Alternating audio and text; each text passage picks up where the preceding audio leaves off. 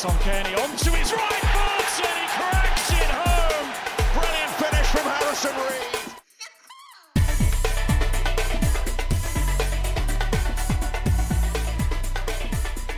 Hello and welcome to the That's So Craven podcast, your Fulham podcast from Down Under. And we are back again, this time in the new year. Happy New Year, everyone. And what a way to kick off the new year with a 2 1 victory over Arsenal. Here to talk through the wonderful result we have. Sammy, how are we going, Sammy? Happy New Year. Happy New Year. I'm going really good. I lost my phone on New Year's. So I was I started the year off in a panic, but what that also meant was I got no spoilers when I got to rewatch the game. And whee, I had a very, very nice morning after with no spoilers. It was peak anxiety. It was great. Started the year off on a high. Happy to be here. Good stuff, Sammy. Yeah, well done for somehow managing to lose your phone and get it back as well within 24 hours. That's a very good Mhm. effort. Mhm. Um, and also, we've got Dad. How are we going, Dad? Happy New Year. Very good. Happy New Year to you all and to everyone. Uh, yep, great way to start the new year. Not for you, Sam, but um, but you know, yeah, belief lives on, and Uber actually works, and Uber security works, and uh, it's all good. Mm, I don't know about that, but that's a different podcast. Anyway, well, I mean, let's get straight into it. This was kind of a, a- as we've all said, a, a great way to start the new year, but maybe a very unexpected one, especially off the back of the recent results. When you look at the fact that we lost so disappointingly against um, a, a poor Burnley side, and uh, admittedly a Bournemouth side who are on the rise at the moment and in very good form, but man for man, the, this Fulham team is far better than that Bournemouth side. Um, so to capitulate so terribly, and also just to not score goals in that period as well, was was kind of depressing. And then you go into a game against an Arsenal team who are top at Christmas. They're chasing wins and points to maintain their title challenge. And Sammy, I'll throw to you first. But this Arsenal team, they just capitulated, and it's completely different to the time we saw them play against us at the cottage last year, where they were 3 0 up after 20 odd minutes and looked like they were going to put 10 past us that day. yeah, look, I mean, they they definitely haven't gotten any worse. Um, uh, I think we've oh, it's it's like a really annoying football manager season at the moment. I mean, Jack, I feel that you'd be you'd be able to like fully understand this. Um, sorry, Dad, I'm going to put you on the back burner a little bit, but I feel like um, we are just a Fine. couple. We are just a couple of um, uh, key decisions away from a perfect squad at all times, and just again, I, I said it last week. I'll say it this week. I don't think uh, Jimenez is the be all and end all. We just need cohesion around the squad because when we have cohesion, we're a team that can ball at the moment, like really, really ball. Um, because this Arsenal team, no slouch. Like they gave us their full eleven. They gave us a proper, proper side. And we really, really took it to them. It was so awesome to see, but it's equally frustrating because again, it's just what you I just want I just want signings now because there's no reason why we can't be doing this every week. So I'm so stoked. Like, don't get me wrong, this is such an awesome achievement, and it was so well done so well worked against a really, really competitive Arsenal. But for me, I'm just kind of like, we need sufficient depth so we can keep this going because this could be so this could be such an amazing squad, but it's just it we're just so flimsy, aren't we? We're so like easily derailed. It just takes like one or two players out. But outside of that, man, man, it's a good team. And That and for the, those of um, you who've just uh, joined from outer space and have never heard of Fulham, all you've done is actually just provided like a wiki page of what it's like to be a Fulham supporter. Look, But- as I said, as I said before, people come here for the erraticness and Jack trying to rein it in. That is why people are No, no, no. I, I didn't. I no, I wasn't describing y- y- your uh, erratic behavior. I was describing what it's like to be a Fulham supporter. It's Oh, just yeah, all over that's the true. place. I mean, two days out, I, I, I had no knowledge of whether Willie Willian was going to play. We knew Raul was obviously uh, had done his time after his um, three match suspension. But I'm thinking, yeah, well, I, I, li- I like William Williams' uh, input, but his form hasn't been great. And I'm thinking, even with those two in in our so-called pretty much full squad, this is an incredibly difficult fixture. The only thing we've got going for us is it's at home, and we know where the toilets are, and um, you know, and and and then Saka uh, puts one in the back of the net five minutes in, and I'm thinking, oh my goodness me, what is going to happen thought. here? I had the same thought. I was like, I've been here before. I know this. but but what what an outstanding outstanding display and again we've said it a million times this fulham team you know given given its best 11 he really gets up for big games um Mm. and but but it, it's fair to say that we we've given a really good showing of ourselves and certainly haven't embarrassed ourselves to so many top four five six sides but we just don't get the points and this Yeah. it seems like the first time we've actually done the business, which Mm. is and just so so uh, you know great great to see. But like just the way we, because I, I said it, I said it. Um, I'm not sure if I said it on the last pod or the pod before, but I just felt that like because we weren't able to score goals, we weren't able to build momentum, and man, we just built so much momentum off of like Jimenez's goal, and just it's just it, like that's this that's the mark of a really really good team. Like there's so much positivity, but at the same time, there's also so much frustration because it's like, why can't we do this all the time? Mm. Sam, you have to be the most pessimistic fan at the moment after an amazing 2 1 win. to That be is saying, what football Why is. Why can't we do this That all the what- time? That is what football is. Just, just um, loving and loathing and just like Yeah, but if you if you want if you want us to do this all the time, go support Man City because that, Yeah. that the joy of loving football is uh, accepting, I guess, that um, uh, Fulham aren't going to get these results week in week out, and that's what makes this result even more special. Is the fact that it doesn't happen. It happens once in a blue moon. I mean, we haven't beaten Arsenal. I think it was twelve years. I think it was from memory the time Brede Hangeland scored from a corner, tapped the ball in. I think we won 1 0 that day. Um, and, you know, it, it- it's those moments that make this so special. And I, I think it, it would, uh, we, we want to build the best possible squad, but I don't really want to support a team that wins every single week. It's fun for a little bit in the championship when you're smashing in goals every week, but I, I quite enjoy being the underdog most of the time and and coming into games and getting performances like this where you get this this amazing win and it just it's euphoric rather than constantly expecting to to win and actually being disappointed when you don't win. I totally agree with you. I do 100% agree with you. But at the same time, my brain also go, goes with just a couple more signings, it could be a Leicester again. And that's, Oh. just, that's just that's where my brain goes immediately.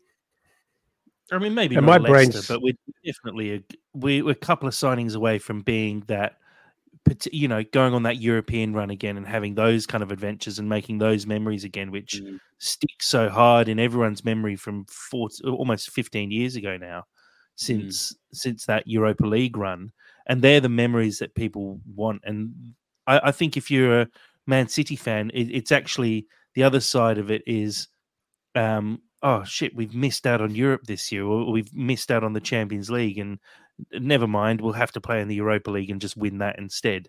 Whereas um, with us, you get into Europe and you're like, this is amazing. This is a new adventure and a new feeling, Mm. um, and you build on that. It's yeah, it, and look, I agree with you. We're a couple of signings away from being this really good upper mid table team and the kind of team that Villa are at the moment, the kind of team that we've seen Brighton be over the last couple of years. And uh, I think we, we've talked about it before the fact that this Fulham team always struggles to get results against the top, call it eight sides. Um, Mm. And I honestly, like thinking in my head, we, we beat Chelsea last year, but Chelsea uh, clearly aren't one of those sides anymore, at least at the moment. Um, so I, I really can't think back to times. I, I know we got results against Liverpool previously, and uh, when we were up, uh, what's that, four years ago now. But it, it feels like that monkey on our back that we've really struggled to actually get results against these teams. And, and Dad, how important is it, do you think, for these kind of results where you actually beat a top six side and prove that you're not constantly going to be conceding that late equalizer? Do, do you think it, it's sort of got that monkey off our back, or do you think there's still a bit of work to be done to actually continually get these kind of results? Well, how, how can you?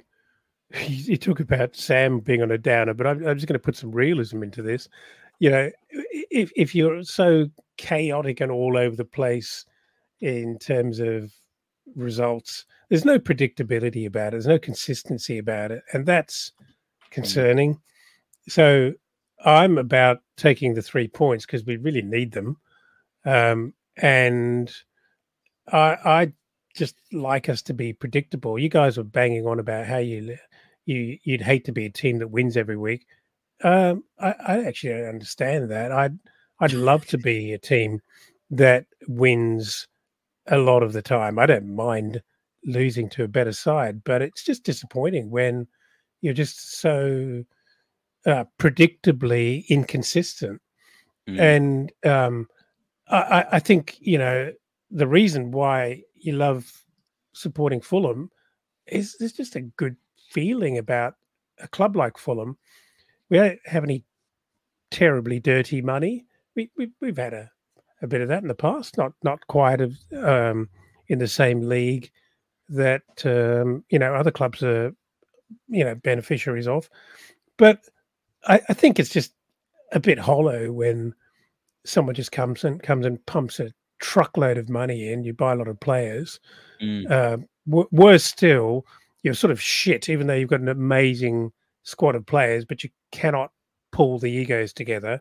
And then you go through a period of just bullying your way through till you get there. I, I would hate that. Honestly, I would hate that.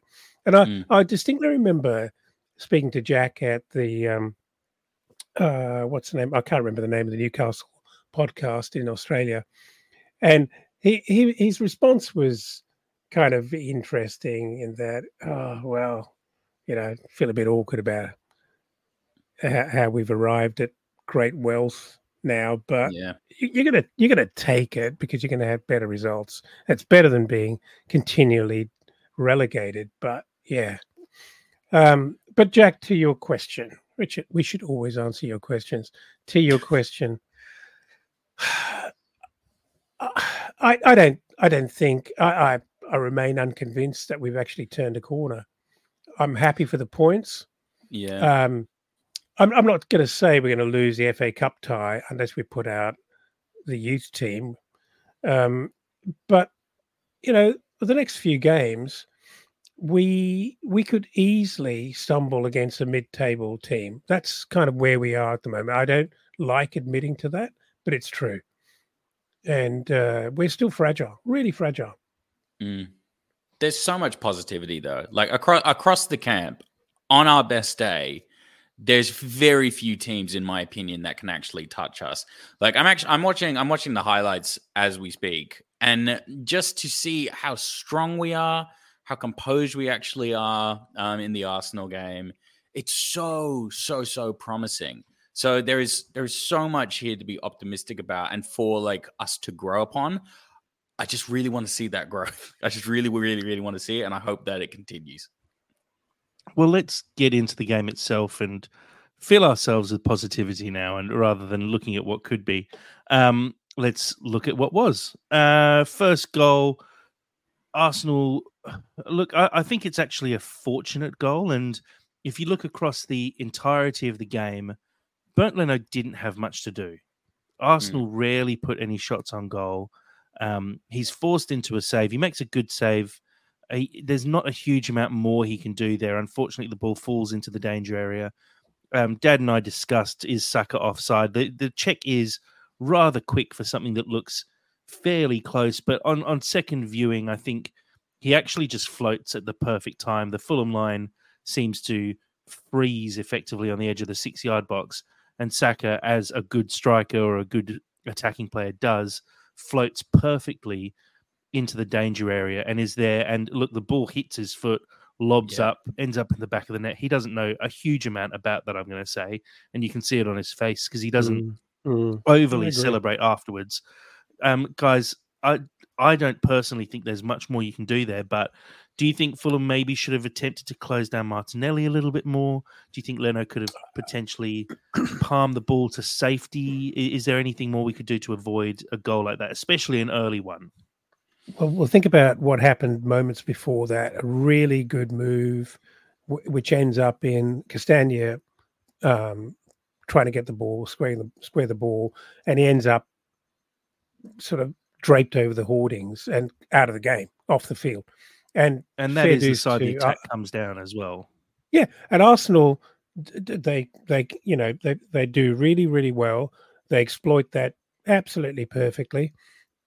what can you do? What can you do in that situation? Clearly, would have been better if Castagne hadn't been involved in the build-up play or or even the last ball, last pass, and he was twenty yards back and could therefore track back and you know and do a decent job of defending because we're surely one man down. Everyone else has to move more in a more central position, and it leaves Martinelli with time. It's a good, you know, it's a, a decent ball in. Um, whether or not it was that great a shot, it puts it into a really dangerous area, and you've got Saka lurking, and he does well. I, I like you say, I, it it's so f- quick from the parry from Leno to his foot. It it it can't possibly have been deliberate. That's actually a very astute bit of punditry there, Father. I was actually, I was very impressed. I was I was with you the whole way. That was great. Um, uh, Did you I all? Did honestly, you see it all? I did see it all, but like I couldn't have put it as eloquently as you just did then. I was, oh, I was, I'm, I'm having hot flushes here. Um, uh, I honestly, honestly, I ra- I mainly just saw it as Saka is in the right place at the right time, and he's just got pinpoint reactions. I think, I think whenever you like score or you concede in um the earliest stages, especially within like the first five minutes, it's really just lapses of concentration or maybe just being a little bit too hyped and not necessarily um, as crisp in um, uh, the yeah it's I I, I I feel like um uh, with you're you're always going to potentially be very very vulnerable in the last five minutes the um uh, first five minutes when you're playing really really top squads because that's just what they do they are always willing to just strike and yeah you just have to you just have to you have to be um as aware as physically possible I it's a missed that. I mean, brilliant counterattack. It's a brilliant it is. counterattack, and is. and it transitions so quickly. And you know, no disrespect to Saka, that's what good strikers do: appear Yeah. at that moment, and they're always there. And he, as Jack said before, he drifted in absolutely to perfection in his timing. Yeah. You know, Absolutely, little I, I can do think it's that. it's a it's a very good strikers or strikers finish. I'll call it. Um, look, he he he got into a good position, but I, I do agree. that It's also it comes off the back of Fulham early in the game attacking Arsenal, which is kind of what we want to see anyway. Um, we don't want to be the team that goes and plays at home, especially against a big side, and sits back and tries to hold on from minute one all the way through. I think we were unfortunate to concede because it, it is a tough thing to do to Mm. come from 1 0 down. Um, I can't find the exact statistic now, but there was a stat doing the rounds where Arsenal had at this point gone 46 games, I think it was, in a row where when they went 1 0 up, they did not lose. And Yeah. Fulham had been, I think, 28 games in a row where Mm, when going one 0 down, they had lost every single one of those games, or hadn't hadn't won a game when they went one 0 down for twenty eight games straight. So Fulham going one 0 down after five minutes, it just felt like it was going to be one of those days where you just go, shit, okay, we've conceded early. We might, you know, try and get back into the game, but Arsenal can control this. And they're a very good side at doing that as well. When they go 1 0 up, yeah they pass the ball around, hold possession really well. When you've got a bloke like Odegaard sitting in the midfield who can literally pull strings all day, um, And Rice Declan Rice as well, yeah just sitting behind him, being able to mop up everything. Saka and Martinelli out wide, causing havoc. But it it wasn't one of those days, and and Fulham really didn't let it affect them too much. I mean, obviously, there's that little moment after the goal is conceded where it looks a little bit shaky, but it was uh, consistently good tackling from the defenders, good positioning, um, continual positivity as well throughout the whole game, where Fulham just continued to push forward and almost ignore the scoreline and, and basically play as if it was still nil nil. And, and I think that's what led to the first goal. Sammy, you got something to say? Uh, I was just um just off the back of that point before we um discuss the goal. Um Bass like two players I want to call out because obviously Japaline is amazing and TC is amazing, all that good stuff, yada yada yada. But Bassey and uh, Bobby De Cordova-Reid had such intense games, and I thought they were so excellent, especially in like the first half. Just, I mean, Bassey was a monster, and he was so in control. And with each passing week, I just love him more and more and more. And he really, really um did so well against Saka, just muscling him like 80% of the time. And bless Bobby De Cordova-Reid. Bobby De Cordova-Reid just got slammed the entire first half by Gabriel and um I forget the other um uh Arsenal Saliba. defender. Saliba, yeah, he was just getting murdered by those two, and he got up every single time, and he was just putting in he was putting in such such a good shift. And I just wanted to call it out before we get on to the very, very good goal by Jimenez. Well, you well, could have actually done thing... even better there and perfectly segued it in, considering the goal actually started with uh, Bassey's tackle on Saka and, and breaking yeah. up what actually looked like a pretty good attacking move. Dad, were you going to make a mention of um, Bassey there? Well, just, just I was going to go back and say I remember sitting watching the game with you saying it was the 15 minute mark of the um, first half and thinking, wow, for 10 minutes after that goal, which could easily have been a gut punch and very deflating, we were good. We oh, did yeah. not look for one moment like it had mentally affected us. We were composed. We were at them. We were pressing. We were doing all the right things. It was really impressive, actually and I th- and I did think to myself, wow, this is really something. Um, yeah, and and uh, and the other thing, Bassey had a monster of a game. I thought he was absolutely terrific. you know, he's always got a the odd crap pass at him, but he Just is absolutely. He, he, he's fantastic. I love having him, and it, it's so exciting. He's so young, and he. I think he's going to get better and better and better. And yeah he he he looks like he really loves playing at Fulham. He looks like he's really enjoying himself. Well, he's um, had a um, really hard run from like um wasn't it was it Celtic or uh, he was at Rangers wasn't he and he um was at Ajax as well and I think he never really got the love whereas now he's fully getting the love and appreciation. And I, well, and I he, think he was um, huge.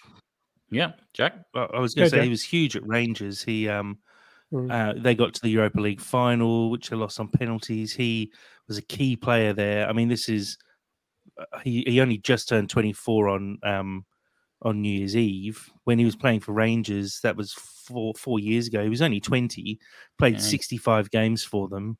Um, the transfer to Ajax didn't work out. I think the the issue being um, he, he, went over there for 20 million. They, they expected a lot from him, uh, he got a red card in his, in his first game and just never bounced back. Basically, um, made 25 appearances over the season, still scored a goal, but I don't think he lived up to the hype. Um, mm. Obviously, he's still a talented player, considering he didn't have a great season and got sold for uh, 21 million, having been bought for 20 million. It's not like he got slashed to an eight million pound player off the back of one bad season. It just didn't work out for him at Ajax, and it's it's interesting. I don't know if you've seen some of the stuff on social media with um, Bassey and Iwobi together, because yeah. the, the yeah. reason Iwobi effectively is at Fulham is because of Calvin Bassey who, you know, a tough time at Ajax comes to Fulham, instantly seems to feel at home, calling Iwobi saying, "Mate, come here. This is a great place to play football." He's now got his international teammate with him, who he obviously gets on really, really well with. They call him Agent Bassey around the ground because he's constantly calling blokes and um, trying to get them to join Fulham. And Look, I, I agree. I love the kid. He's 24 years old and looks like he could be a real talented centre back for the next five, six, seven years for us. Mm. Um, and and yeah, look, I mean, talking about this first goal, it, it literally comes off his back. I think Yeah. we can put it down to the fact that he wins that ball off Saka with. uh, Yeah. It, it looks a bit of a messy tackle at first, but when you see a replay of it, it's a really solid tackle where he gets around Saka, wins the ball, wins a little second ball with Saka as well, and from there, Palhinha picks up the ball, um, and um, look, gets played out wide to Kenny, who puts in a superb cross to the back post, and Jimenez is there. Still has quite a lot to do. I, I'm not saying that's a tap in by any means. He's uh, just outside the six yard box, but you know the keeper's getting across, the defender's making a challenge, getting across. It's a good finish. He puts it underneath um, David Raya, who's flapping around as per usual, um, and Fulham equalise. And um, Dad, I'll throw to you first. Off the back of that equaliser, did you feel like we were back in the game? I, I guess you mentioned it before. We did look like we were playing very well, and it, it, Arsenal didn't seem to be miles ahead of us in this game.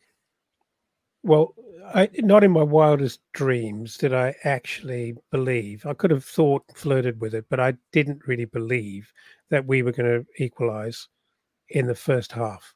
I, I, I just, you know, I, Yeah. I, if if I believed that, I would have gone out and sports bet and put hundred quid on it, but I never would. Um, and uh, I, I, think it was a really, really good reward for the way that we bounced back after that sucker goal. And I have to also say that, you know, we've we've definitely called out Bassey for a really fantastic game, but I, I thought the whole back four were Yeah. really, really good. So good. Was fantastic. Um, you know, Tosin prob- probably wasn't his greatest standout game, but as Jack and I were talking about, and Jack said didn't actually have as much to, much to do actually. Mm. Um, wasn't there wasn't a lot of balls coming in in the air where he normally dominates and stands out, and Mm. um, but he did his job, and and then uh, Robinson, I thought he had an incredible game uh, shutting uh, Saka out completely. Mm. Um, I mean, obviously Saka scores a goal, but I, th- I think Robinson was outstanding, and even Palhinha. You know, what one could easily sort of think, well, we've seen Palhinha carry Fulham on his own, on his own shoulders in some games last season, but but I thought his performance was very, very, very, very good yesterday. Oh, and two, two days ago, and uh, in in conjunction with the back four, uh, they they kept Arsenal very quiet. You know, against pretty damn amazing midfielders and wingers and and, and a very good striker.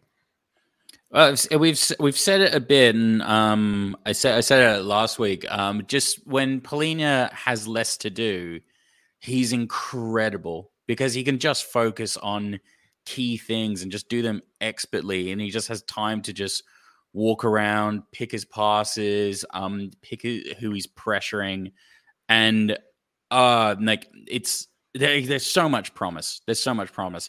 Again with Castagne, I love Castagne at the moment. Castagne is so he's fantastic. He kind of reminds me a bit like um the uh obviously he's significantly younger, but the older statesman Ream at his absolute best. He's not necessarily the fastest, he's not necessarily the strongest, but he just reads the game so well. And then as a result, he can just he doesn't necessarily need to outrun Martinelli because he just pinpoints exactly where he's going to be and he just marks him perfectly. And it's it's so it's so promising.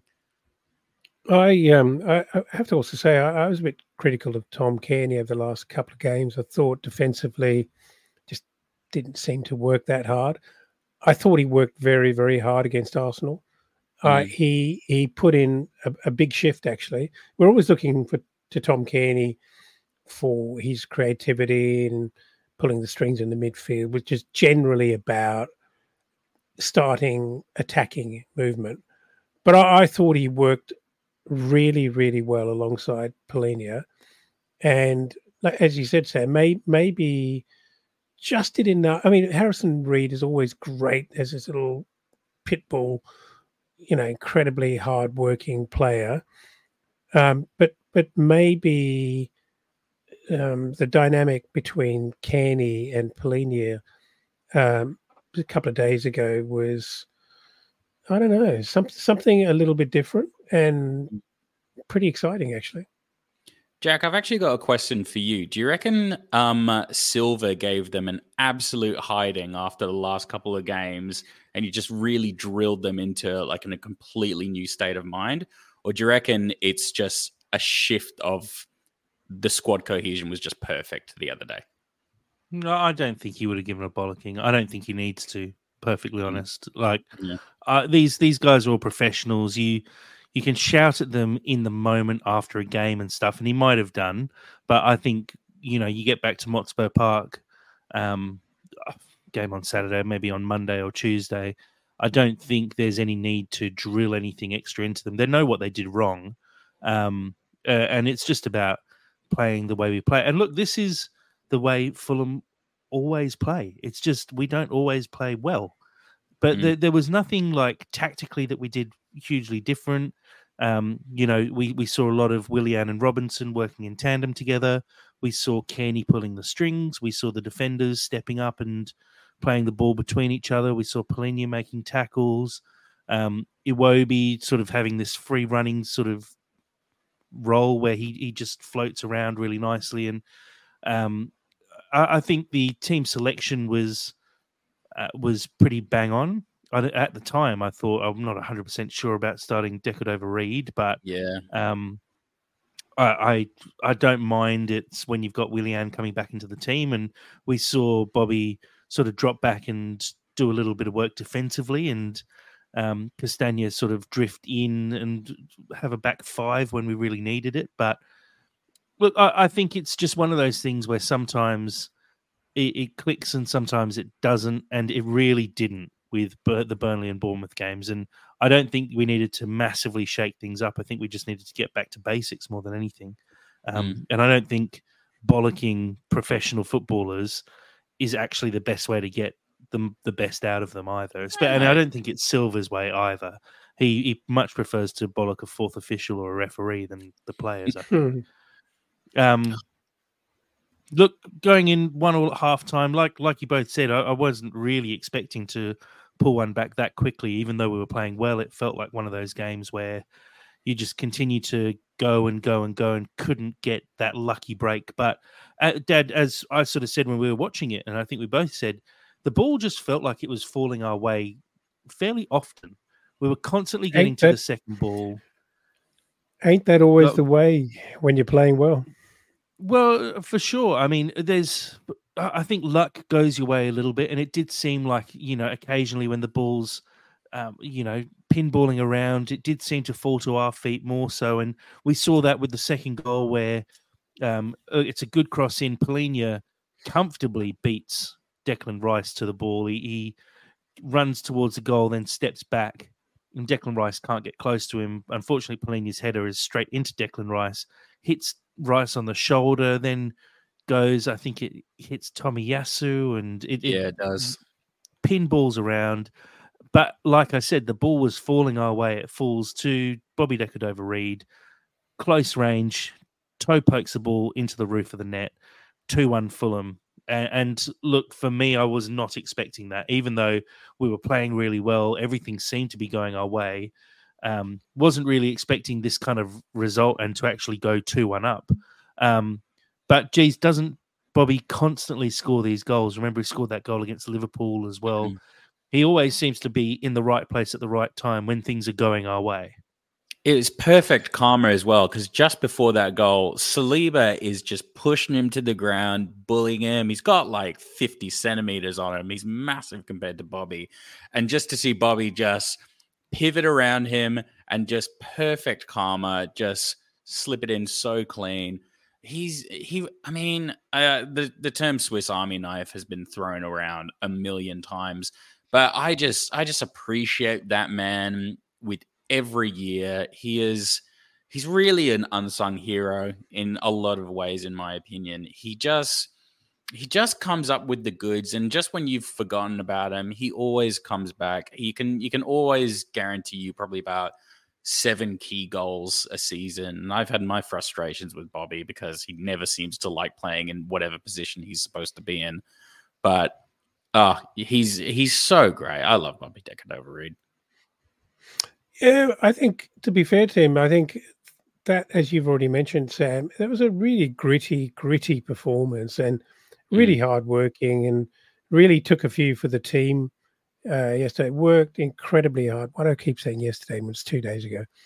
And um, I, I, I think there's a really great reward for him to get such a key goal. And um, well, I, I love the guy. Couldn't couldn't couldn't be happier for him. And I think it was well deserved. And just as Saka was in the right place at the right time, when you're hot, you're hot, and things like that happen. And mm. we had a number of players in the box, and yeah, scrappy, and the ball's, you know, pinballing about. But unless you've got numbers in there, you you you can't capitalize. So, absolutely fair play to us. You talk a lot as well with like about players who have like speed or strength, but I mean, vision and reactions and just just footballing mentality. I feel that Bobby just has that in abundance. Like he just sees the game sometimes in a way which like it, just most players don't. And Will, Willian's got a lot of that as well. It doesn't necessarily matter how like fast or slow he is. He just sees it um in a really really great way. I, I genuinely think Bobby De Cordova-Reid will probably be a good manager one day. Like he just he just seems to just find himself there, and I could I could see him totally translating that at a later point in his career. I um, I love the man. He's fantastic. Well, it'd be very interesting with the transfer window upon us. I don't think anything massive is or major is going to happen with Fulham players leaving in the January transfer window, but I, I think at the end of the season, Bobby's contract might be up. Yeah, um, maybe. If if not, then he's definitely only one season after that. But he he's probably one of those players where you do have to consider: do we keep someone like that? Because you know, no offense to Bobby, we we do love him, but he's not a superstar player, mm. and he's probably one of those players that you're looking at as uh, same as Harrison Reed, for example. These are guys who are solid players, but if you want to actually take that next step, you need to upgrade those two um, uh, uh, in a similar fashion to Tim Ream, who we, you know, had an amazing season last year, and we would never think about usurping Tim Ream, but now you've got someone like Calvin Bassey, and you go, oh, okay, yeah, that makes sense. Um, yeah. and, that's what we're going to be looking at for blokes like Bobby and Harrison Reed over the next 12 months, two years, depending on how results go. So it, it, it definitely raises an interesting question about where his future lies and if we're actually, you know, going to see Bobby over the next couple of years. But mm. um, look, uh, Fulham two one up. Um, this this game was interesting because I don't know about you guys, and admittedly, when I watched the full game because it happened on New Year's Eve, I was had a half an eye on it for the whole night, so I sort of knew what was happening when I watched the full game the the next day with Dad with a very bad hangover, um, which kicked in also at about halftime. Um, but it, it really never felt like I, I, didn't overly feel nervous in this second half. Um, Arsenal just really seemed to struggle to create anything, and I think that's credit to our back four uh, and a huge credit to Antonee Robinson who just pocketed Saka for the whole game, and we saw it when Liverpool came and visited us. Uh, Antonee Robinson, and you understand why teams like Liverpool and Man City are sniffing around Robinson at the moment because he has this weird knack and ability to shut down super, super high level players. And Saka just didn't get a, a sniff. After that fifth minute, Saka just seemed to, you know, basically disappear off the face of the earth. Uh, the he had an attempt on goal, a volley that he really should have put away and put uh, almost over the top of the stand. And then late in the game, João Palhinha absolutely cleaned him up in what has to be one of the best tackles I have ever seen. It's um, amazing. Um, but but guys, a, a, word on Robinson because he created a lot going forward. He was great defensively. Do you think there's a big move for him in the future, or do you think he's someone that Fulham will try and tie down long term? Oh. I think. Well, I, I, guess it depends on the the the price that the market sets for for Robinson. I mean, if people were only prepared to pay 30 million for him, I don't care what we we bought him for. I I wouldn't sell him for 30 million because I think I think he's too valuable to Fulham. Mm. Um, c- could he be worth 80 million? Well, I suppose if Man City or Chelsea wanted him, then he is. Um, but uh, you know, I, he's he's not the complete footballer, and I don't think I'm being unfair. I think he's remarkably talented, and he does a number of things really well. He's he's blisteringly quick. He's deceptively good for a guy who's predominantly one-footed. He's he's he's amazingly adept at getting round people with one, you know, kind of one strong foot. Tom Cairney's a bit same. The, the way Mm. Tom Cairney can literally turn in a tight circle with a ball on the end of his boot. Um, when it was a moment, there was actually a moment in in the game where where Jack said, I can't remember who the Arsenal player was, but Jack said, "Who doesn't know which way Cairney's about to turn?" know? Yeah, it was. It was. Yeah. Geez, the the Arsenal team really have not done their research if they don't realise Tom Cairney is going to turn in a circle on the instep of his left foot like he always does. Do you know what? Yeah. I actually think that's a pretty And- astute bit of observation. Sorry, yeah, no, no, Dad, you finish your point. Yeah, and I, I think um, it often gets more difficult for Robinson when he's in a really tight corner, and there when, when he has a lot of space and there are no other players around. It's just one on one. He's often very adept at running around players, and he's just an, a very, very, very good athlete. Uh, but in a tight situation, you you you do you do need confidence on both feet to get yourself out of trouble, and the best players can do it. So, I, I guess what I'm saying is, you know, is a Real Madrid going to be after him? I, I I doubt it. It's just not that sort of complete. Maybe a footballer. Severe. You know what I'm saying? Well, I mean, I mean, So- he, he's there, there's apparent interest from from Liverpool and Man City at the moment. We we. I I think he's been one of, uh, you know, there's a lot of them, but he's been one of our best signings for for a long time. Considering we picked him up from Wigan after they got relegated for two million pounds. Um, Yeah. You know, uh, as I, I think it's Colm in our live chat saying, oh, Steve, sorry, saying, you know, his market value is twenty million pounds at the moment. I- I'd say realistically that means your your actual value and what you'll sell for, especially in January, would be forty to fifty million pounds realistically. Yeah, Um, right. Yeah. He he's he's been a great pickup for us. The only thing I'd say is his end product isn't ideal, and if you look at the top tier uh, left or right backs Absolutely. in the league, Alexander Arnold, Kieran Trippier, Luke Shaw, these are guys who pick up 10, 15 assists a season.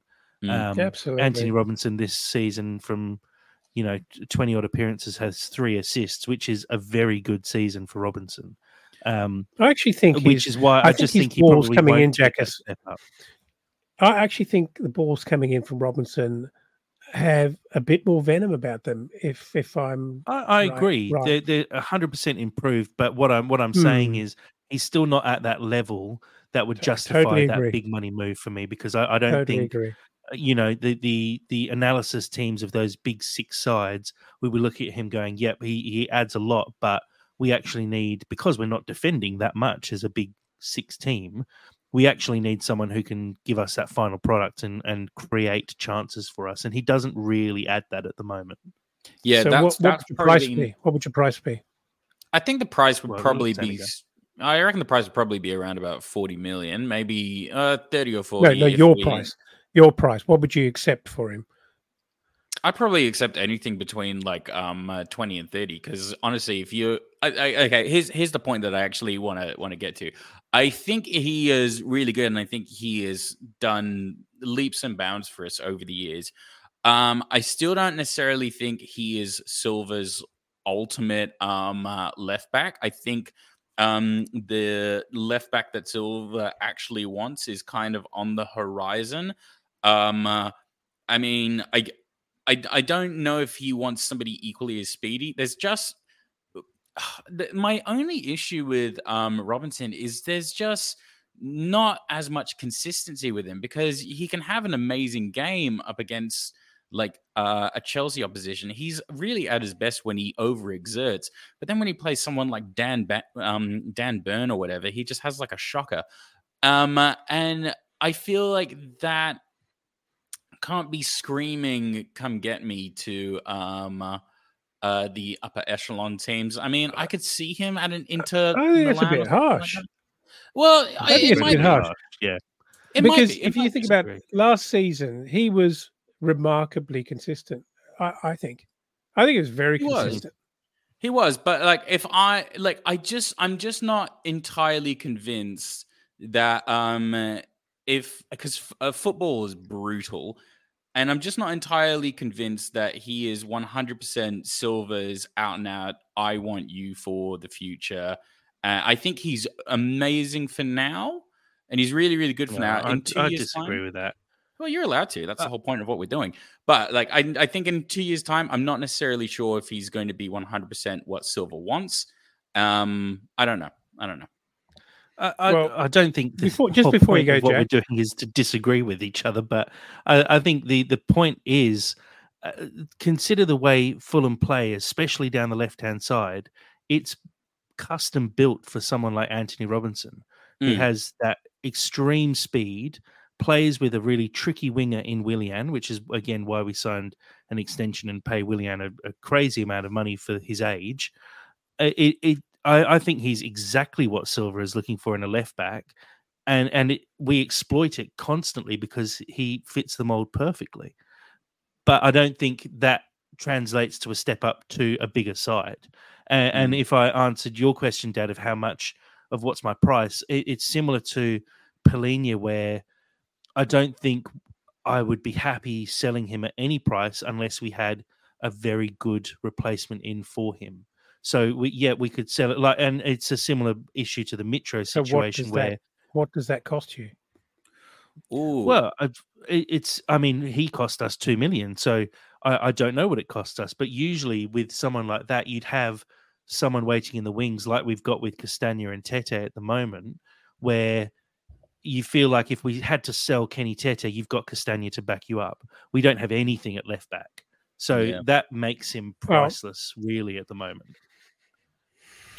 Yeah, I mean, if Tim Ream had a little bit more in the engine, Bassey's a left a left back backup, technically, Yeah. and so is Uh, Castagne. uh, agree, agree. You're good at centre Uh, back, though. Yeah, I think it, it just they're they're I agree.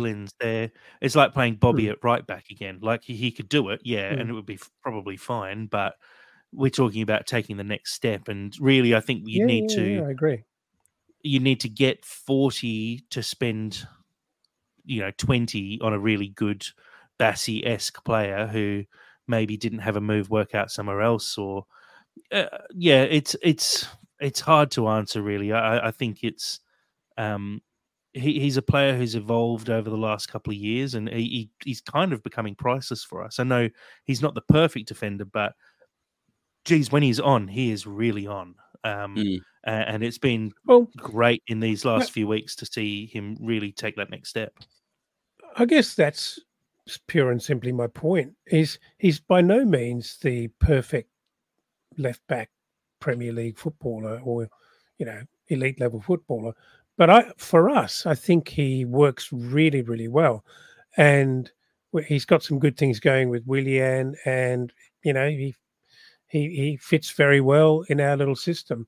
So for me, like a Palhinha, because he's such a key player for us, I, I, I'd want a lot of money, and maybe a lot of money is probably more than most people to be prepared to pay. I, I'd want 50, 50 million pounds for him, um, and Yeah. and you know he probably isn't going to get that unless someone a drunken sailor walks through the door. Um, I don't know. I think. I think I think you actually could get 50 mil for him. Um, because I don't think that's a crazy, crazy ask. I think um I think the good thing about um tailor making your left back position for a really speedy player actually works really, really well in favor. Um, because the the the, the the interesting um comparison between um Palhinha and Robinson is I think there are a lot of players who can actually do what Robinson does at a pretty sufficient level um, that could fit in pretty quickly because um, there's you're not short of pacey left backs uh, in either the Championship or the Premier League who need starting time. Uh, Palhinha is Palhinha is very very different for me because I reckon Palhinha is probably top three centre back. Um, sorry, uh, uh, defensive midfielders in the world. Uh, I mean, I can't really think of too many better. If he's not um, top five, he'd be at least top ten, in my opinion. Well, we we were having this conversation as well, and in in terms of tacklers, he's he's nuts. right at the top. And you know, so so the defensive work that he does in breaking up play and just getting the ball back, intimidating players. I, I, I you know, there was a number of players, Saka included, who jump when they hear Palhinha coming uh, and get out, get out of the way because they know what's going to happen. And It's really but Mm. but but you know you have to look at a play like Declan Rice, and you know he's he's a very very good player, great two-footed player. He he can play those really deadly balls into attack to set up, you know, something quite exciting, and he, he's he's a very complete player. Just just by way of example, yeah. and again, I think Palhinha is one of those perfect players for us because I don't actually don't think he's the full, complete, genuine, elite level article without being disrespectful to the man at all. I think he's an incredible player who's kind of perfect for what Fulham need. And uh, he's he's just this destroyer in midfield. But um, I I'm not sure, as Jack and I were discussing uh, the other day. You know, do do Man City need someone like that in uh, defensive midfield? Probably not. Well, they've got Rodri, who's probably the best in the world. So, um, yeah. Um, it's that was actually a really like if we can talk about that for a minute, it's really really interesting seeing a matchup between Rice and Palhinha because I mean I feel that Rice had to be a lot silkier and less destructive than he would otherwise typically be because oh Palhinha was bossing that midfield, he was bossing that midfield, and for the amount that Declan Rice went for, really really interesting showcase when you put them um against each other. Yeah, I mean, I, I thought Palhinha played Rice off the park yesterday. Me too. Palhinha was uh, yesterday.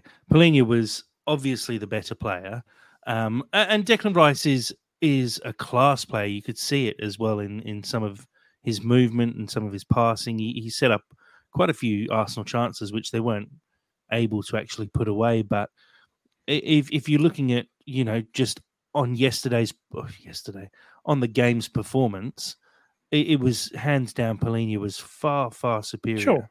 and Sure, and sure. it does at that point you have to look at the costings for those two players and say Palhinha is making a case for being worth you know in the same ballpark region of, of that 100 million mark um Totally. a, a point i did make to dad which is a, an interesting sidebar conversation that uh, we'll probably end up having at some point about Palhinha. he's obviously touted to go to some of these big, big name clubs, Man City, Arsenal, Liverpool, Bayern, all considering a move for him. I think even Newcastle have shown some interest now as well. The one consideration there is, you know, Palhinha's strength is his tackling. He's not the greatest passer. He can score a goal, um, but but really, you buy Palhinha for the tackles. Mm. Now, when you're those top six sides and and those you know giants of world football that we talk about, you don't really need a player who makes those tackles.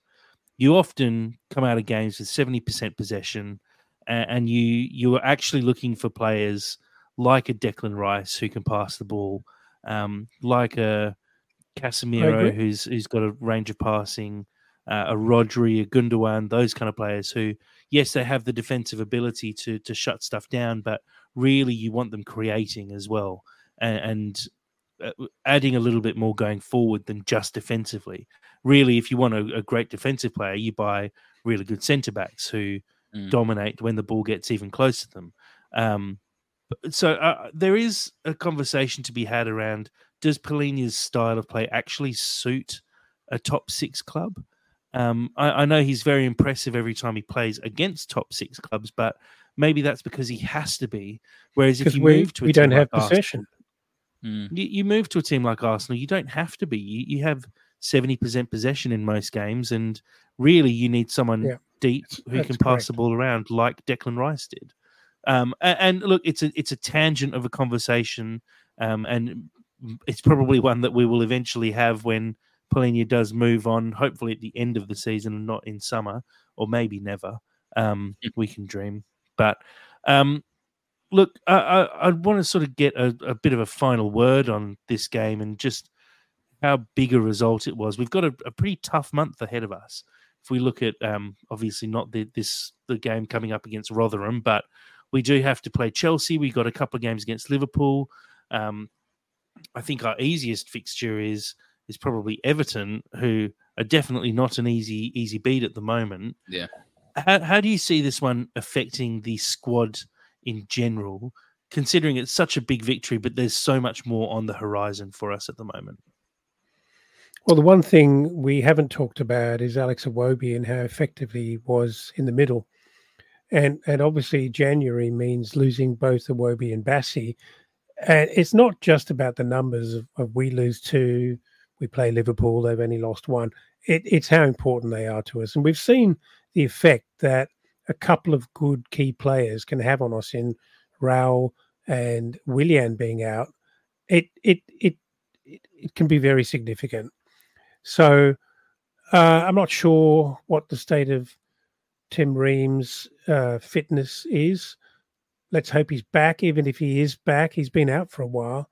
So Well, Diop's, you know, that's Diop's gonna be- been coming on recently, so you'd expect that Diop will slot into that Good. spot. I don't don't love I don't love Diop at at you know centre back on the Left.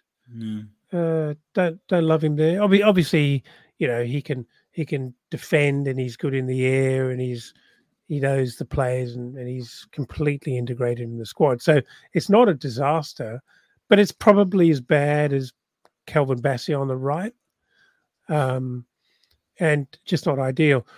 Uh, you know, can we live without Iwobi? Yeah, sure. If Pereira plays like if Pereira plays at his best, absolutely great.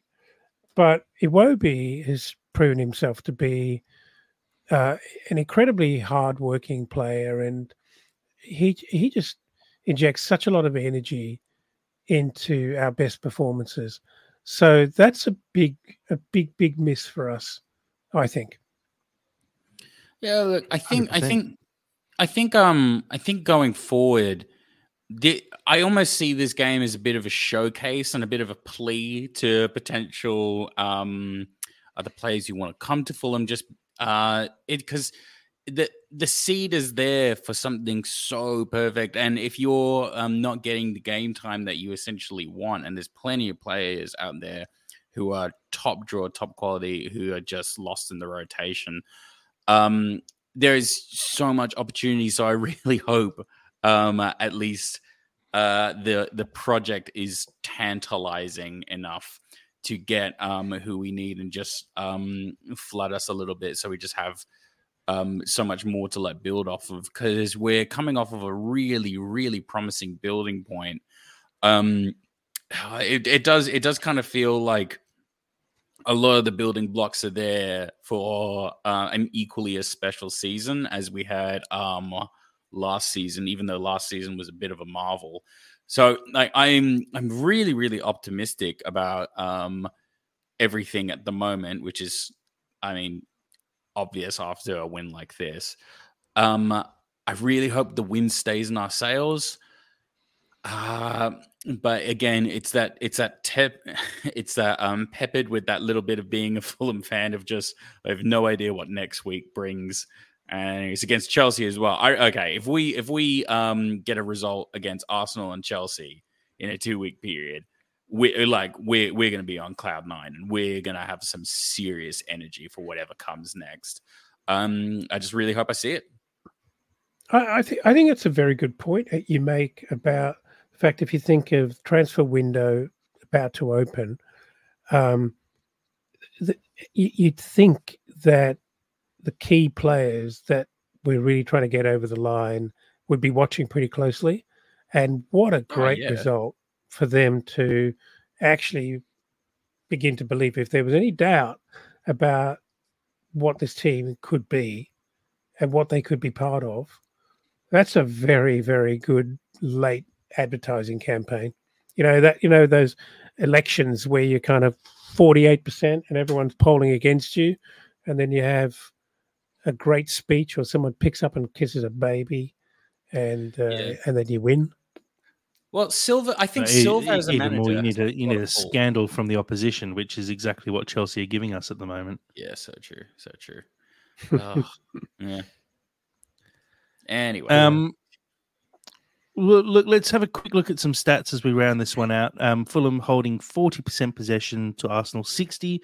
Doesn't tell the full story, I don't think, because I believe at halftime it was 50 all. And um, I, I think that skyrocketed at the end as we sat back and defended fairly comfortably.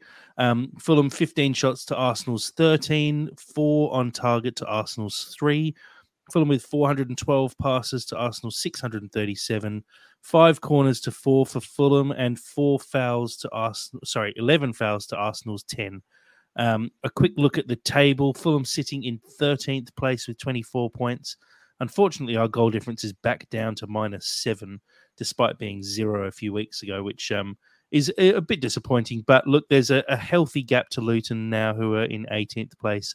Um, we are nine points clear of the drop zone. Um, and look, I, I think there's reason to be positive when you look at this. Um, ahead of us at the moment, just four points ahead of us, we have Chelsea. Five points ahead of us, Newcastle. The top half is well within reach, and a couple of good results could really see us actually jump up there. If you look at our next league fixtures, we've got to play Chelsea, Everton, Burnley, Bournemouth. Um, I'd be hoping for bounce backs against Burnley and Bournemouth at the start of February. I think Everton is a tough game, but we've proven already that we can beat Everton this season. And, Chelsea, in their current form, look, that really should be a game that we're targeting as a as a winnable game, even though it is at Stamford Bridge. Um, but there's there's a potential there to pick up, you know, nine points from those four games. I, I'd be crossing my fingers and hoping we can get something out of those, minimum six or seven points, and that takes us to that thirty point mark with 24 games gone really means you kind of just have to limp forward and get another couple of wins before the end of the season to effectively be safe. But our next actual fixture is against Rotherham in the FA Cup. Uh, this game's a Friday night game, Friday the 5th of January, 7.30 p.m. kickoff. It's 3.30 for us on the west coast of Australia, 6.30 on the east coast. It's an 11.30 a.m. kickoff Pacific time and 2.30 p.m. kickoff Eastern time in the US. That's on a Friday for the US, on a Saturday for Australia. Um, guys, Rotherham really struggling at the moment, sitting bottom of the championship. Um, their their recent results haven't actually been terrible. They lost a couple of games due to having red cards. Um, they've picked up draws against Blackburn, who are doing well. Uh, picked up a draw against Sunderland. They beat Middlesbrough. They, they're not terrible, but I mean they're bottom of the championship. We should be expecting to beat them quite comfortably. Do you expect to see a lot of rotation for this game, considering this is a Rotherham team who Fulham haven't lost to since uh, 1992? So it's been 30, 32 years now since Fulham lost to Rotherham. And uh, the last few times we've played them, we beat them comfortably. We're obviously on a, on a completely different plane. Uh, how many changes do you expect? Do you think we'll see youth players? Do you think it's just going to be squad players and rotation? What, what are we thinking? Well, I think that I think Silva likes a cup run. I think he fancies his chances. We're always whinging about how awful our draws normally are. This is a great draw. We should be making absolutely sure of it. So I wouldn't be putting the kids out.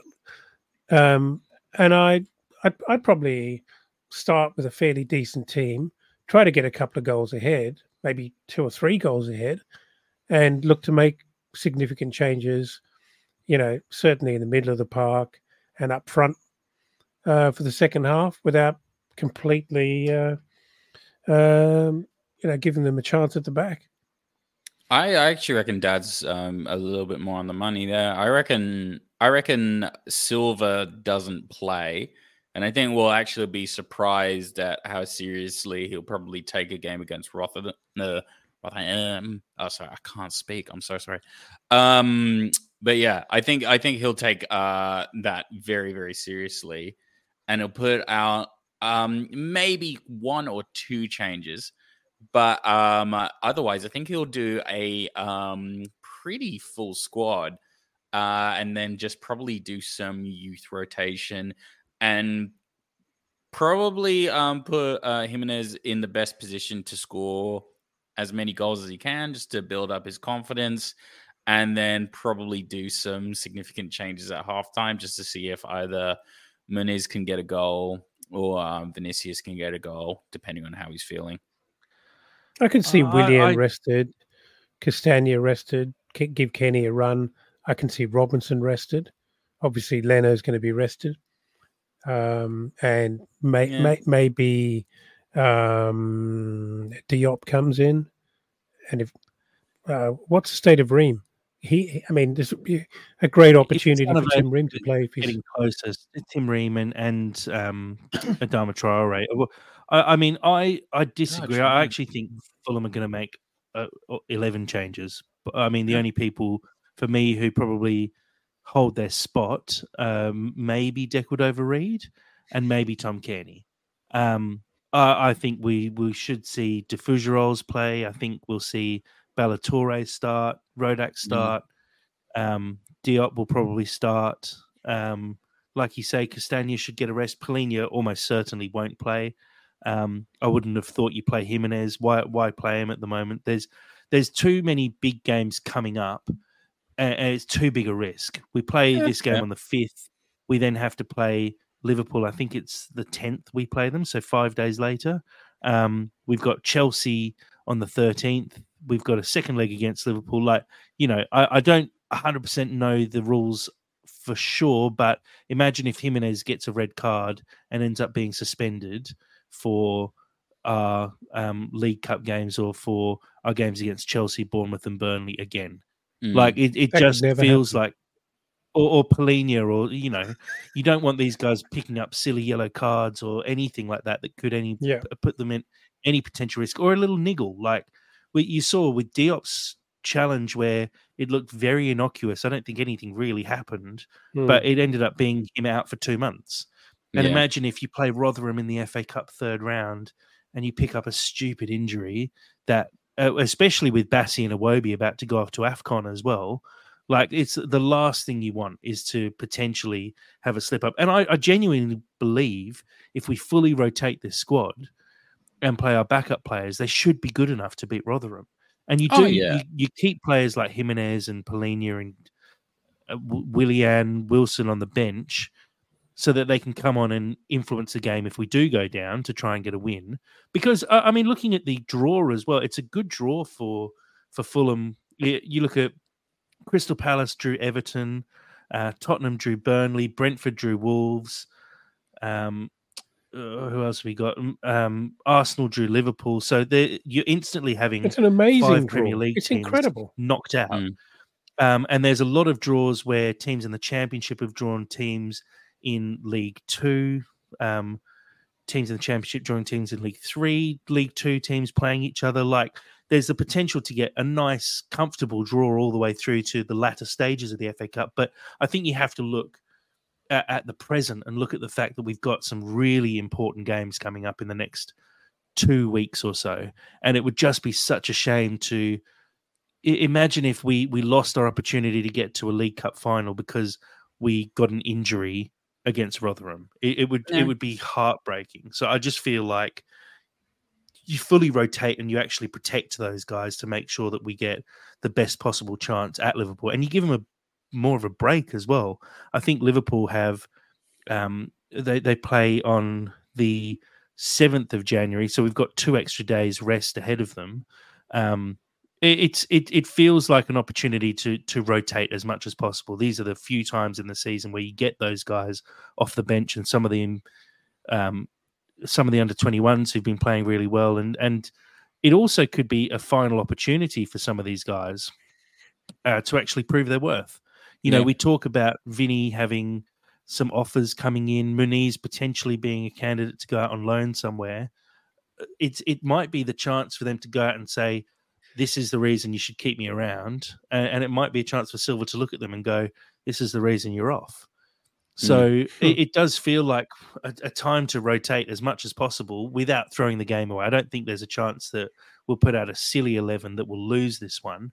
Um, but I, I, for me, I'd like to see rotation uh, and some focus on the So the more important games coming up. does Luke, Luke Harris get a start? Ooh. Does does Oh, he yeah. ever? I'd like to Yeah. see him start, but um, but uh, I guess when you consider the rotation, he he probably should. We're losing Alex Iwobi, and so Pereira becomes Yeah. that linchpin at attacking midfield. The next person in queue there is probably usually Tom Cairney or, or Wilson or Willian, but they should all probably be rested too. So it does feel like this is an opportunity for a Luke Harris. Um, or, or even potentially some of the other under 21s. Dibley-Dias, I'm not sure if he's fully recovered from his injury yet. Um, but, you know, there's some good young players who are performing really well for the under 21s. Maybe it's time to give them a bit of a chance and see what they can do. And if they prove themselves, then Silva can go, you know what, we don't need Vinny and Muniz here at the moment. Let's Mm. shift them on and we can rely on our youth players and, and potentially rely on other players we're bringing in in the transfer window too. There's there's a lot to this. I don't think it's uh, as simple as just rotating the team and seeing if you get a win. There's there's actually a lot more going on behind the scenes. I think that that No, I think that's quite fair. important for the transfer window and for the rest of our season. No, I think I think you're on the money. Yeah. So I mean, we'll we'll see how that goes. It's it's I wouldn't call it a big game for us. I think the League Cup, the fact that we've got to the League Cup semi is great. I think we don't want to stretch ourselves too thin almost and get to another semi final. That would be ridiculous. Um, but it, it's definitely an opportunity to try something different, and and I, I, I'm fairly positive going into this game that we should be able to get a result and overcome a Rotherham side who you know, they will also be thinking to themselves, we need to concentrate on the league because uh, uh, they are currently how many points adrift? Um, like a- almost 10 points adrift, more than halfway through the season of, of safety. So they've got their thoughts elsewhere at the moment as well, and they wouldn't want to lose any key players in this game. Um, guys, before we do wrap up, there's one other bit of business to touch on some contract extensions which happened over the last couple of days. Tim Ream and Tom Cairney both having their contracts extended. This sees both of them come into their 10th year at Fulham by the time their contract's up. Um, I guess just a quick word on both of them. We've seen a resurgence in the last few years. Uh, Tim Ream last season, Tom Cairney this season. Just how important are these two guys to Fulham over the last 10 years? Hard, hard to, uh, Quantify. you know, yeah, difficult to quantify. I think.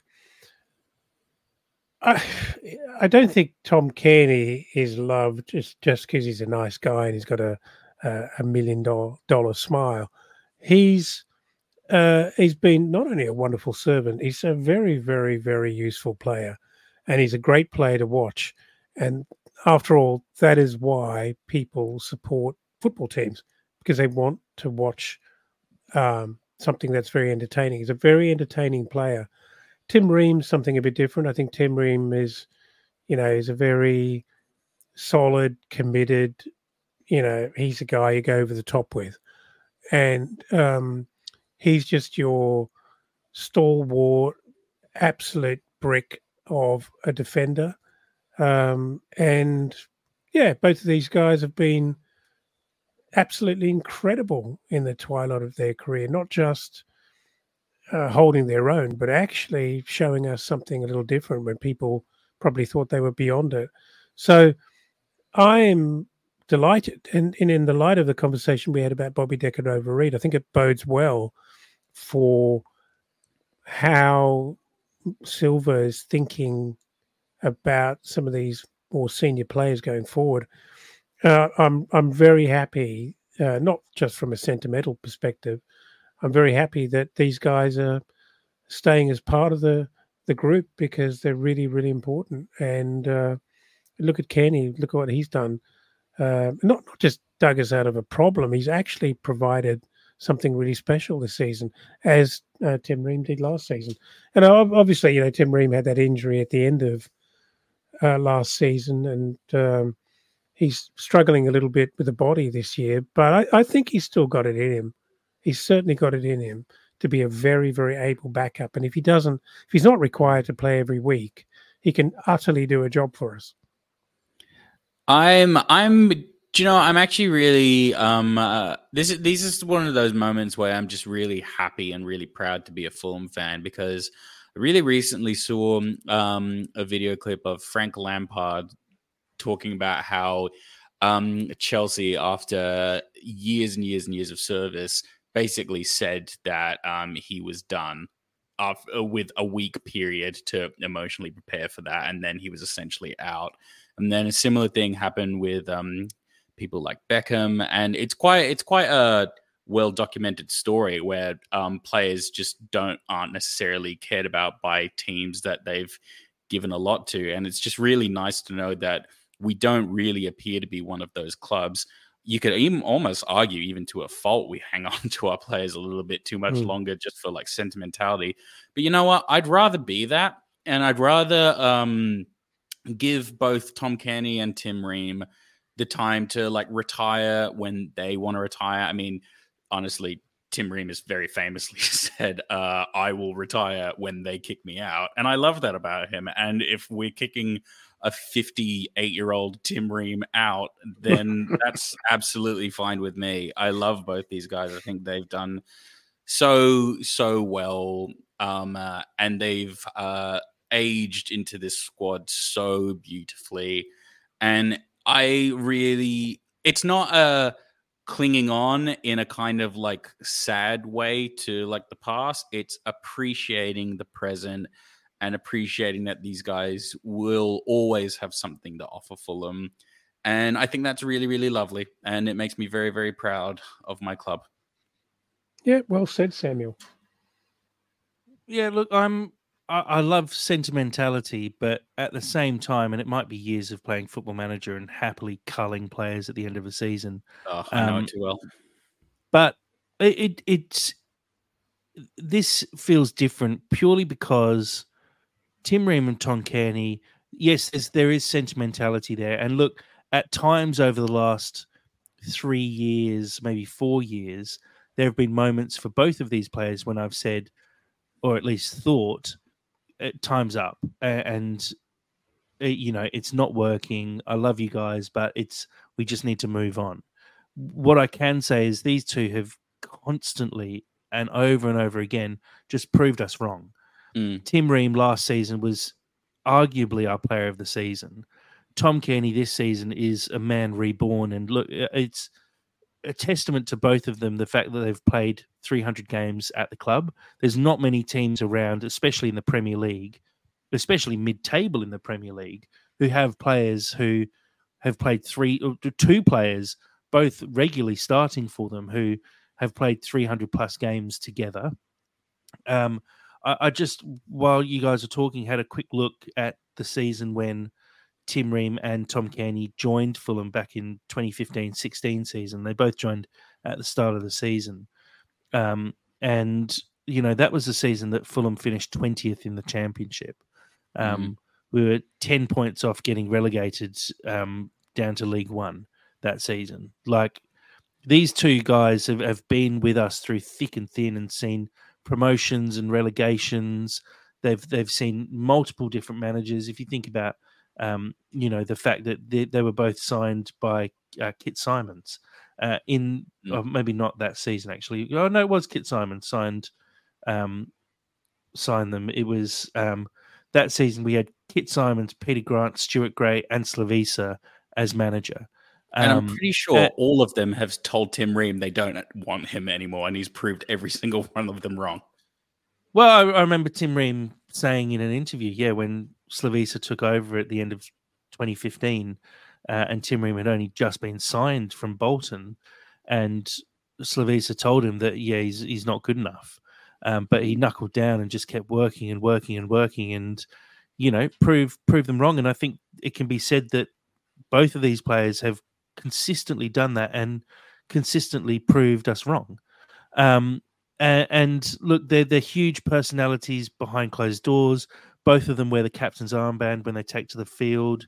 It, it's just a it, it, it feels good. Firstly, to know that these guys have been um, treated well and getting their contracts extended. And I think also it's not just the the sentimentality of it; it's the fact that they're two very good squad players, and we're tying down good squad players to admittedly just single year contracts, but at least we're forward planning and saying we want Tim Ream and Tom Cairney at Fulham next season too.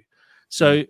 it, it's it's a it's a big call um, happens just before the transfer window, and, and, I'm I'm just so pleased about it. They they both deserve it hugely, um, and look, I'm looking forward to their testimonial games. You get a testimonial after ten years. Love to see the Tom Cairney All Stars versus the Tim Ream All Stars and get some Fulham players from uh, from the last sort of twenty years to come back and play at Craven Cottage. I think that would be an outstanding way to celebrate both of these players and their importance to the club. Um, and look, it's you know there are two captains over the last six or seven years. I think it's been since they've both been given the armband, and it, it's it's just a good a good feeling moment, especially off the back of the Arsenal win. Um, a, a, really nice piece of news to to start off 2024. Um, yeah, yeah. One final thing before we close it out: um, Fulham women's team have their first game back. Um, they'll be playing in the uh, I hate pronouncing the name of this the, the London and South East Regional Women's League Cup. um, they're playing against the Dulwich Hamlet Reserves. That game's taking place at Motspur Park on the 7th of January. It's 2:30 p.m. kickoff. Um, so please do get down and support them. It's a good way for the girls to get back into it. Um, obviously, having the break over winter, uh, not over winter, sorry, over Christmas. Um, it's a, a good time to actually come back and uh, you know stretch the legs a little bit, get a game against the reserves team in a cup, um, and, and, hopefully get a, a, a, little bit of that um, that cohesion back after a bit of a break. We always know we saw it, especially after the the World Cup break last year, how it can really disrupt um, a good flow, which the Fulham women's team have had over the last few weeks. Um, the week after, they'll be playing against Aylesford away from home. So it's a, a, good way to get back into it with a cup game against uh, Dulwich Reserves. So, um, look, guys, I think at that point we can definitely wrap it up. We've covered uh, a superb result. It was Raul'y, Raul'y good. Jesus, that's bad. Thank that's you. Bad, Thank you. As Dad said beforehand, uh, he's not judging because I'll tell him to make one up as well, and uh, absolute hassle. Um, before we do close out, I just had a question come in on the live stream and um, from Johnny Pap. Um, he uh, we, we did discuss this in the last podcast as well. Actually, Fabio Carvalho to be loaned in. Quick one word answers from both of you. Would you take Carvalho? Yes or no? Uh, I'd take him on a loan as long as there was an option to buy, not a, not a straight loan. Sammy? Yeah, loan with option to buy. I if yeah. if uh, if you want to hear my thoughts on this, go back to our previous podcast on the That's So Craven Fulham podcast. Good stuff, Sammy. I, I agree. I, would take him on a loan. I'm not that fussed about the option to buy, but um, a, a, loan as long as he doesn't expect to be starting every single game.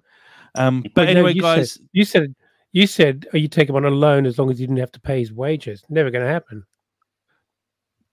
Yeah, well then it's not going to happen. Fine with me. Um, guys, I think we can definitely wrap it up there. Thank you again for joining me tonight. Happy New Year to everyone who's listening, especially you guys as well. Um, but a, a, big thank you to all following along on the live stream and uh, people who consistently listen. 2023 was a huge year for That So Craven. We're hoping 2024 will be even bigger as well. So thank you for your continued support. Sammy, thank you for joining us tonight. Thank you very much. Um, like, share, subscribe if you haven't already done that.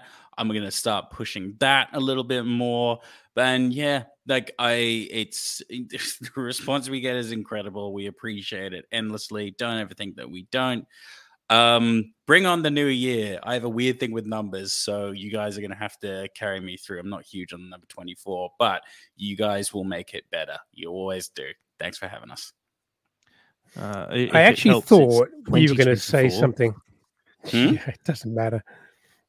I actually thought when you said like, share, I thought you were going to say something weird like like, share, believe. And that's Uh, why you listen to the That's So Craven podcast because you never know what Sam's going to say. It's just, or you just keep you on your toes. Uh, I yeah, thanks for having me, Jack. something weird like that. Yeah, thank you for joining. it's been Um, fun. It's been good, and uh, happy happy to talk about such exciting and uh, uh, really, uh, yeah, proud proud things like the result we had a couple of days ago. And share. Absolutely, it's uh, yeah, Hmm. it's uh, it's good to be back. So thank you again, everyone, and until next time, come on, you whites.